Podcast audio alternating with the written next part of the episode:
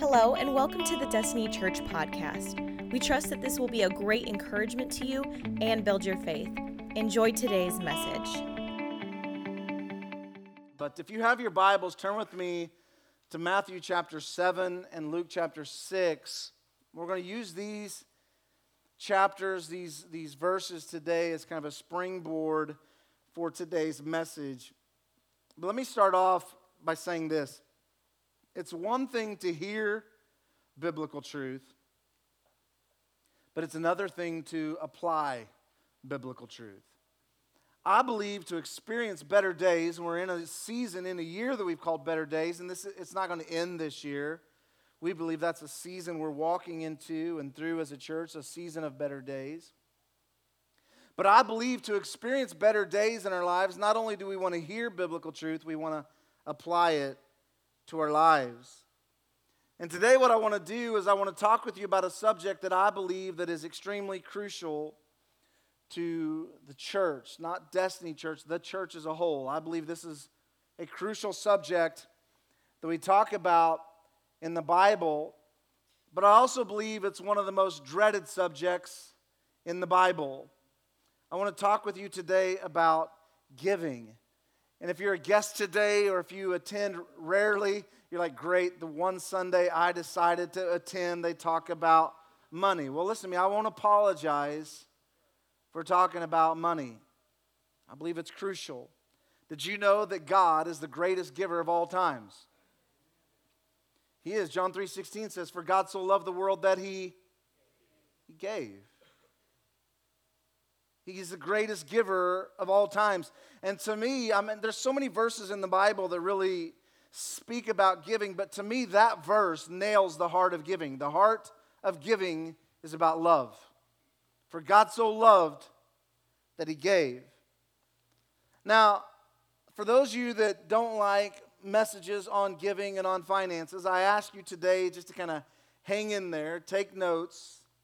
If you don't like it, you can email me at chaddoesn'tgivearip.com. I don't know, but you can talk to me. But anyway,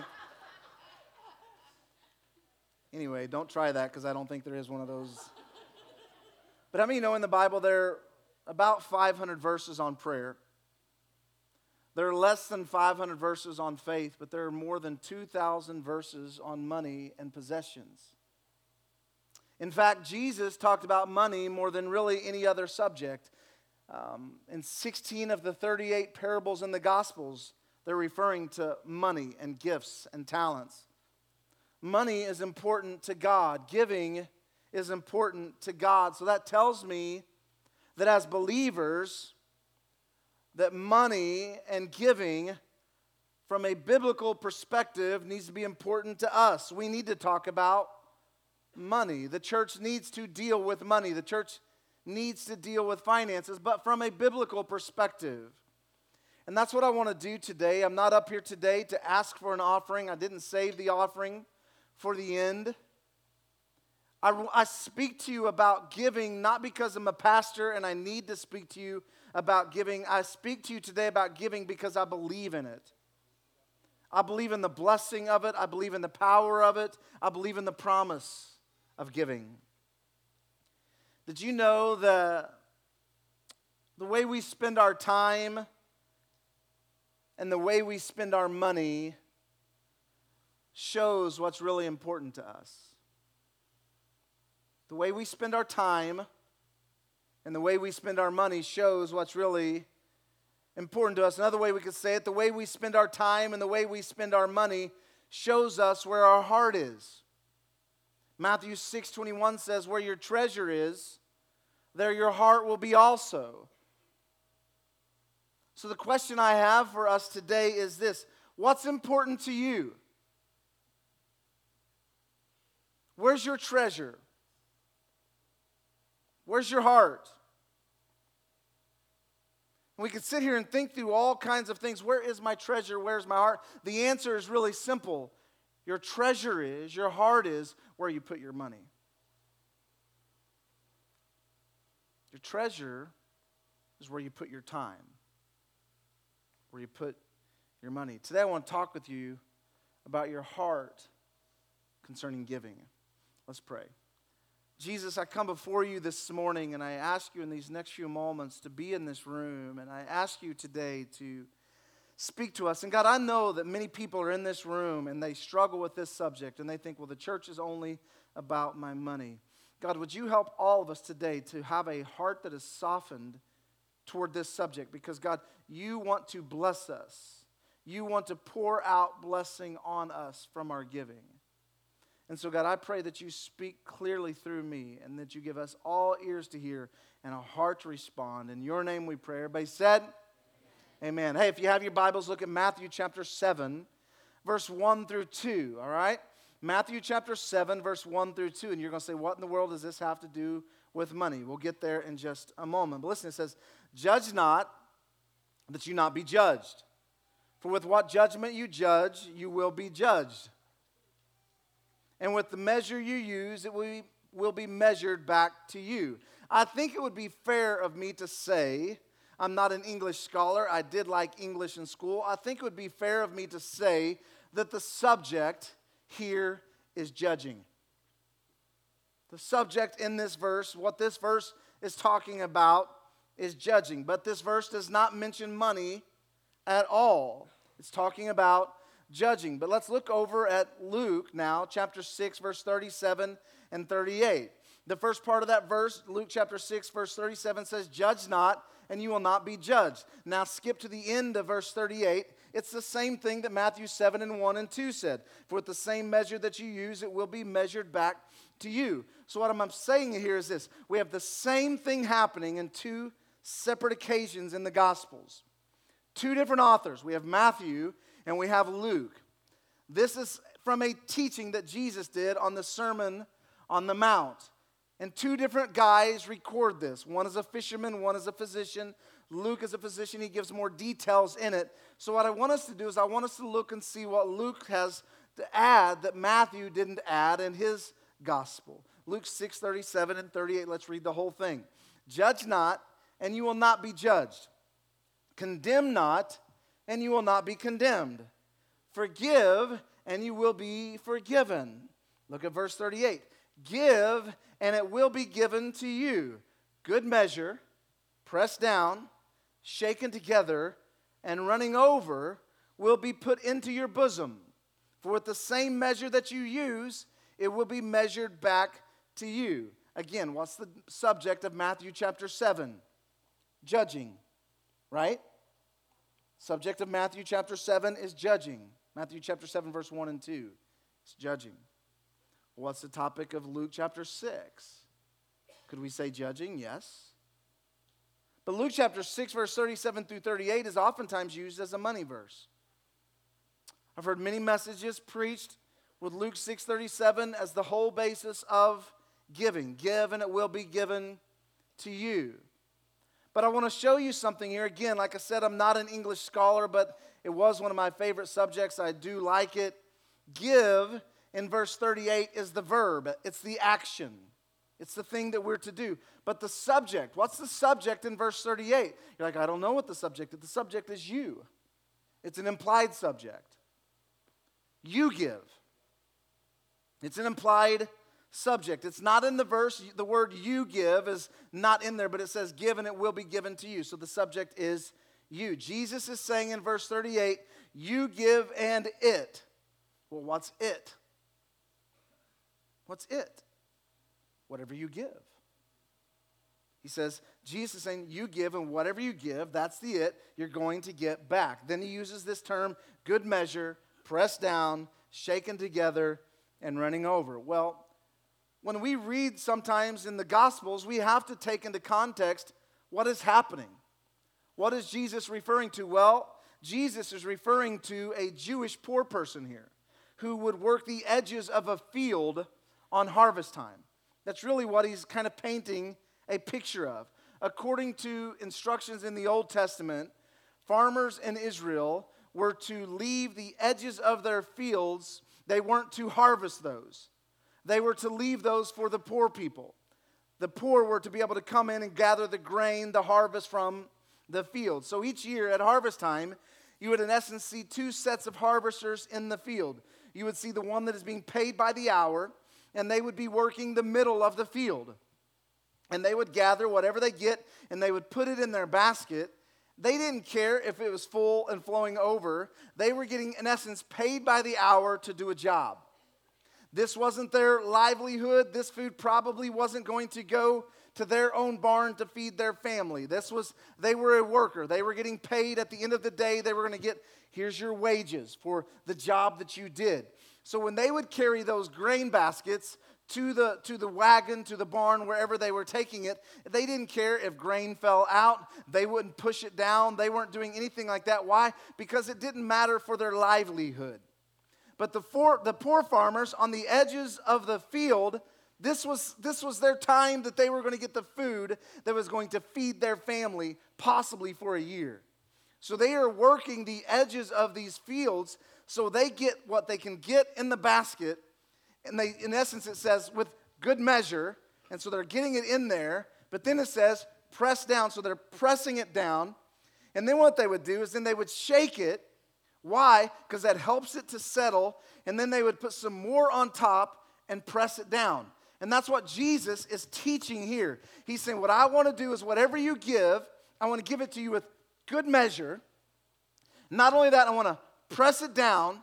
I want to put some more, and I want to give more to you. Why? So that it is running over. And that's what Jesus is speaking to in verse 38. And he's saying, Whatever you give in God's economy, you're going to get more of that back.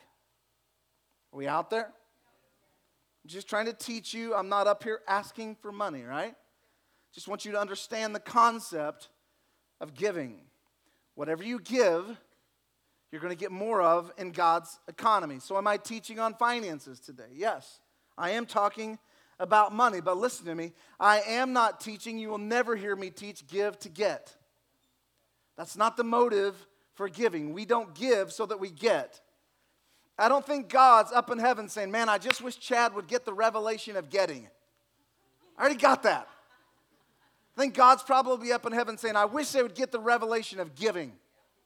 We don't give so that we can get. That's not the motive. Remember, God gave because He loved, right?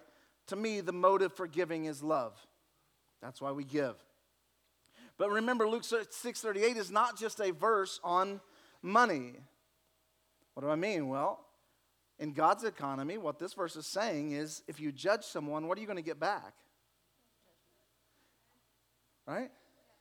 We don't hear a lot of messages on this.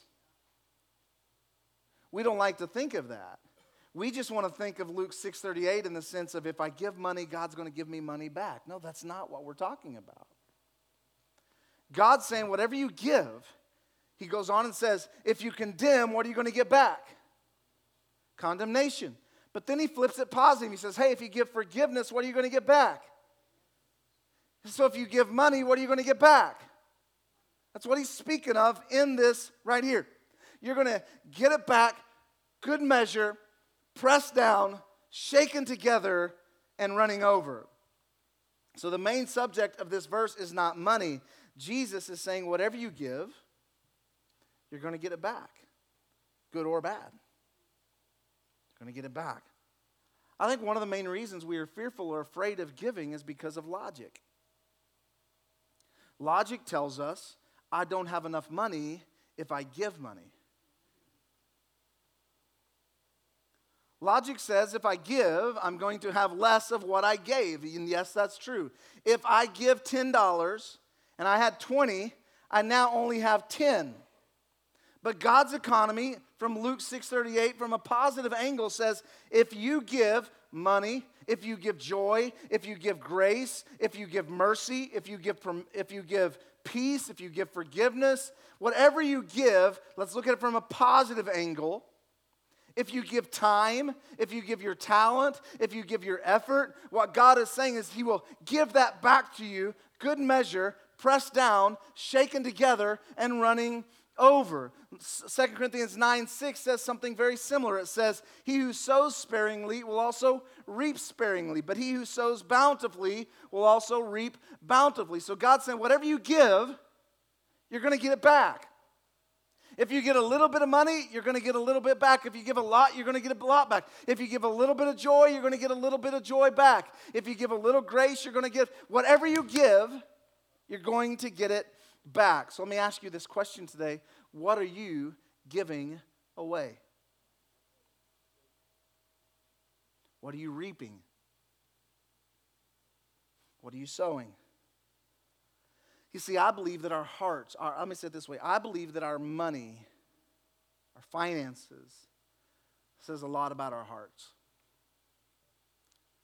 And what I want to do today, for the rest of the time we have together, is I want to talk with you about our hearts and giving. We've been in the New Testament. I want you to flip now to the Old Testament. I want you to go to the book of Deuteronomy. Deuteronomy chapter 15. And look at verse 10. And we're going to look at we're actually going to look from about verse 7 to about verse 14, 15. So we're going to spend the rest of our time. But Deuteronomy chapter 15, verse 10 says this Give generously to them and do so without a grudging heart. Then, because of this, the Lord your God will bless you in all your work and, and everything you put your hand to. Check this out. What I see happening here is God is saying to the children of Israel in the Old Testament, in essence, what he says to us in the New Testament in 2 Corinthians chapter 9, verse 7. I love a generous, cheerful giver. God loves a cheerful giver. And so that's what I want to talk with you about today giving with a cheerful heart, giving with the right heart. And Deuteronomy 15 speaks to this. Let's look at verse 7 through 9 from the message translation. It'll be on the screen It says, When you happen on someone who's in trouble or needs help among your people with whom you live in this land that God, your God, is giving you, don't look the other way pretending you don't see them. I think that's a comical verse. I'm like, when I read that, I'm like, how many times have I seen somebody in need and thought, I need to go over here, you know? I want to get away. Don't keep a tight grip on your purse. When I think of this, I think of the story of the monkey. And remember, any of you ever heard the story of the monkey who put his hand in a jar to get something out of it, and he had a clenched fist, and he could not get his hand out because he would not open his hand to get it out. If he had just opened his hand, he would have been free. But he kept his hand, and there's a closed fist, and he was captured by the hunter. I think of that a lot as giving. If we would just have an open hand, God would bless us. But so many of us, we have a closed fist. And wondering, why won't you bless us? And God's saying, if you'll just open up your hand, there's blessing there. That's what I think of when I read this scripture. So don't keep a tight grip on your purse. No, look at him, open your purse, lend whatever and as much as he needs. Don't count the cost. Don't listen to that selfish voice saying it's almost the seventh year, the year of all debts are canceled, and turn aside and leave your needy neighbor in the lurch. Listen, I love the message. Refusing to help him, he call, he'll call God's attention to you and your blatant sin. So, to become a cheerful giver, I see in these three verses here a couple of things that we need to deal with. Number one, we need to deal with the self centered heart. How many of you, let's be honest, how many of you in this room would say at times you have a self centered or a selfish heart? Raise your hand. If you don't raise it, you have a lying heart. All of us are selfish, right? Deuteronomy 15 9, another translation says it this way when the seventh year, and I'm going to explain what this is talking about because some of you are like, well, I don't understand what this means. When the seventh year, the year when payments on debts are canceled, is near, you might be stingy toward poor Israelites and give them nothing. Be careful not to think those worthless thoughts. The poor will complain to the Lord about you, and he will condemn you for your sin. Listen, here's the first thing I can tell you. In verse 7 through 9 of Deuteronomy 15, God clearly labels selfish thinking concerning money as sin. You don't believe me? Just read it. He says it's sin. When we are selfish or self centered in our giving, our mentality is I won't have enough if I give, or God won't be faithful to meet my needs. And we're forgetting Luke 6:38, give and it will be given to you. Let me show you really what's happening in these three verses here, what it's talking about. In the Jewish economy, God implemented a system to where all debts were canceled every seven years. It was called the year of Jubilee. So, how it worked was this at the end of every sixth year, on the seventh year, at the beginning of the seventh year, all debts were canceled. All debts were canceled. If you, if you had a debt on a piece of land, that debt was canceled. If you had a debt on a piece of equipment, that, equip, that debt was canceled. If you had debt on a home, it was canceled. How many of you think that'd be a great idea for the banks today? Anybody's like, I like that idea a lot. Any, any bankers in the room, we think we should implement that. I guarantee you, if a bank implemented that system, they would have a run on their bank. People would deposit money there. You're going to cancel my debt. I'm going to I'm going to bank with you. But in God, but what God is saying here in verse 9 is this hey, with the year of Jubilee in mind, when someone comes to you and it's the sixth year and they come to you with a need, don't stop and think, well, I'm not going to give it to them because next year I'll have to cancel that debt. That's what God is saying here. He's saying, don't be stingy in your thinking concerning giving. Don't think if I give them this, they'll be released from that debt. God calls that mindset selfish. Really, God calls that mindset sin. He says it's wicked. How many of you in this room have children? Raise your hand if you have children in the room. I have four kids. I did not have to teach my kids to be selfish, they just came out selfish. And we like to think that as we grow older as adults, we grow out of that. I'm 44 years of age and I still like me. You know? I'm still selfish. I'm still self centered. I catch myself thinking, how is this going to benefit me? And I know none of you do that. I'm the only blatant sinner in the room, but that's how I think at times. Selfishness comes to us naturally. But here's the way you can think of it. But when we are born again by God, He gives us a new nature. We no longer have to be selfish. God's dealing with this selfish mindset. So the question is who do you think God wants to bless? The selfish giver or the cheerful giver? Number two, when we see in Deuteronomy chapter 15, number one, we deal with the selfish heart. Number two, we deal with a reluctant heart. What do I mean by dealing with a reluctant heart? Well, how many of you have ever given something at one point or time in your life, and the moment you gave it, you felt like remorse? Have you ever felt that? It's like, I'm going to give this to you. Like, how many of you have ever been in church like, hey, the church is talking about giving shoes to kids. I'm all in. And you give $50, and the moment you drop it, you're like, oh, I wish I had that back. That's what he's dealing with. That's what Deuteronomy 15:10 is speaking about. Give generously to them and do so without a grudging heart. That's really what it's talking about. God is telling us, give, but he also instructs us, don't give, then the moment you give, grieve about what you gave.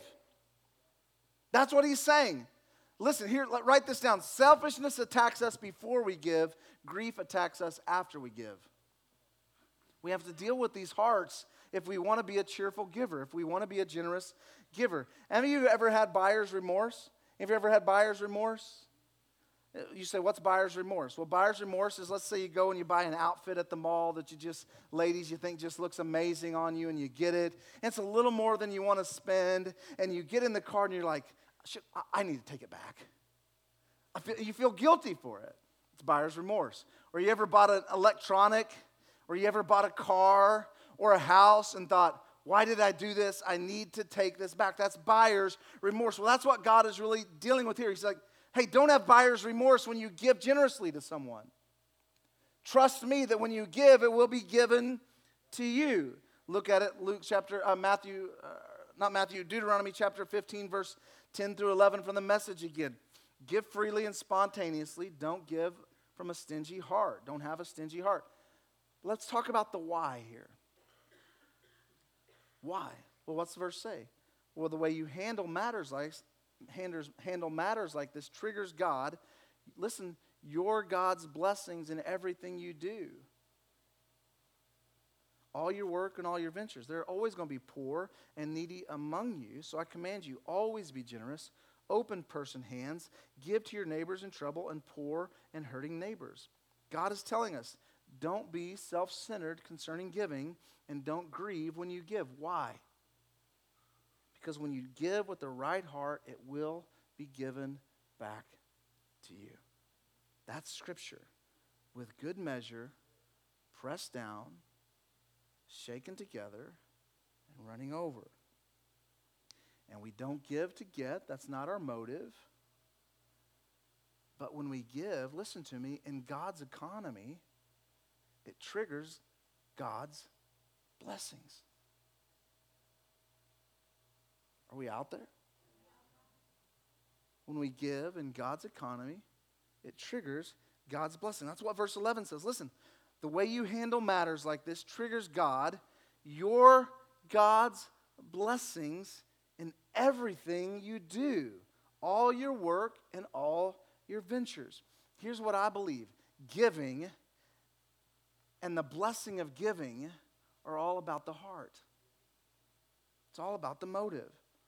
So it leads me to my third question, my third thought for you today, my third challenge, and then we'll close. As a church, we see this in Deuteronomy. We need to develop a generous heart. We need to deal with a self centered heart. We need to deal with a reluctant heart. But we need to develop a generous heart. Deuteronomy 15 14 says this Give to them generously from what the Lord has blessed you with sheep, grain, and wine. Can I tell you, this is my heart for our church? This is my heart for our church that we would be known as the most generous church in the world. That we would never have a need that doesn't go unmet in this church. That there would be no need too great for us to meet. Why? Because we have generous people. I believe generosity breeds generosity. Generous people, in essence, create more generous people. My heart for Destiny Church is that we would move from being simply consumers. And please hear me, I, am not coming down on anyone today, but I think some of us have this consumer mindset. What can you give me? Remember, because we're selfish, we're self centered. How can you meet my needs? What can you do to bless me? And I think that's why a lot of us come to church at times how, to be blessed. And there's nothing wrong with that. We want to be encouraged and we want to be uplifted in our faith. But we don't simply want to be consumers. My heart is that Destiny Church would move from just being consumers to where we would all be contributors of our time, our talent, and our treasure. Listen, God wants to take this church from being selfish to being generous. God wants to stop the grieving when you give, and He wants you to be generous. And guess where it starts? It all starts in the heart. For where your treasure is, there your heart will be also. So, my challenge to you today as I close is let's, let's move beyond a selfish heart. Let's move beyond a reluctant heart and let's move towards a generous heart. And know this when you give, it will be given to you. Whatever you give, it will be given. Pressed down, shaken together, and running over. I don't know about you, but that's what I like in my life. Let's pray. Thank you so much for joining us. Special thanks to those of you who give to this ministry. It's because of you that this ministry is possible. You can check out the link in the description to give or visit destinychurch.me slash give. Don't forget to subscribe and share with your friends. We love you and have a blessed week.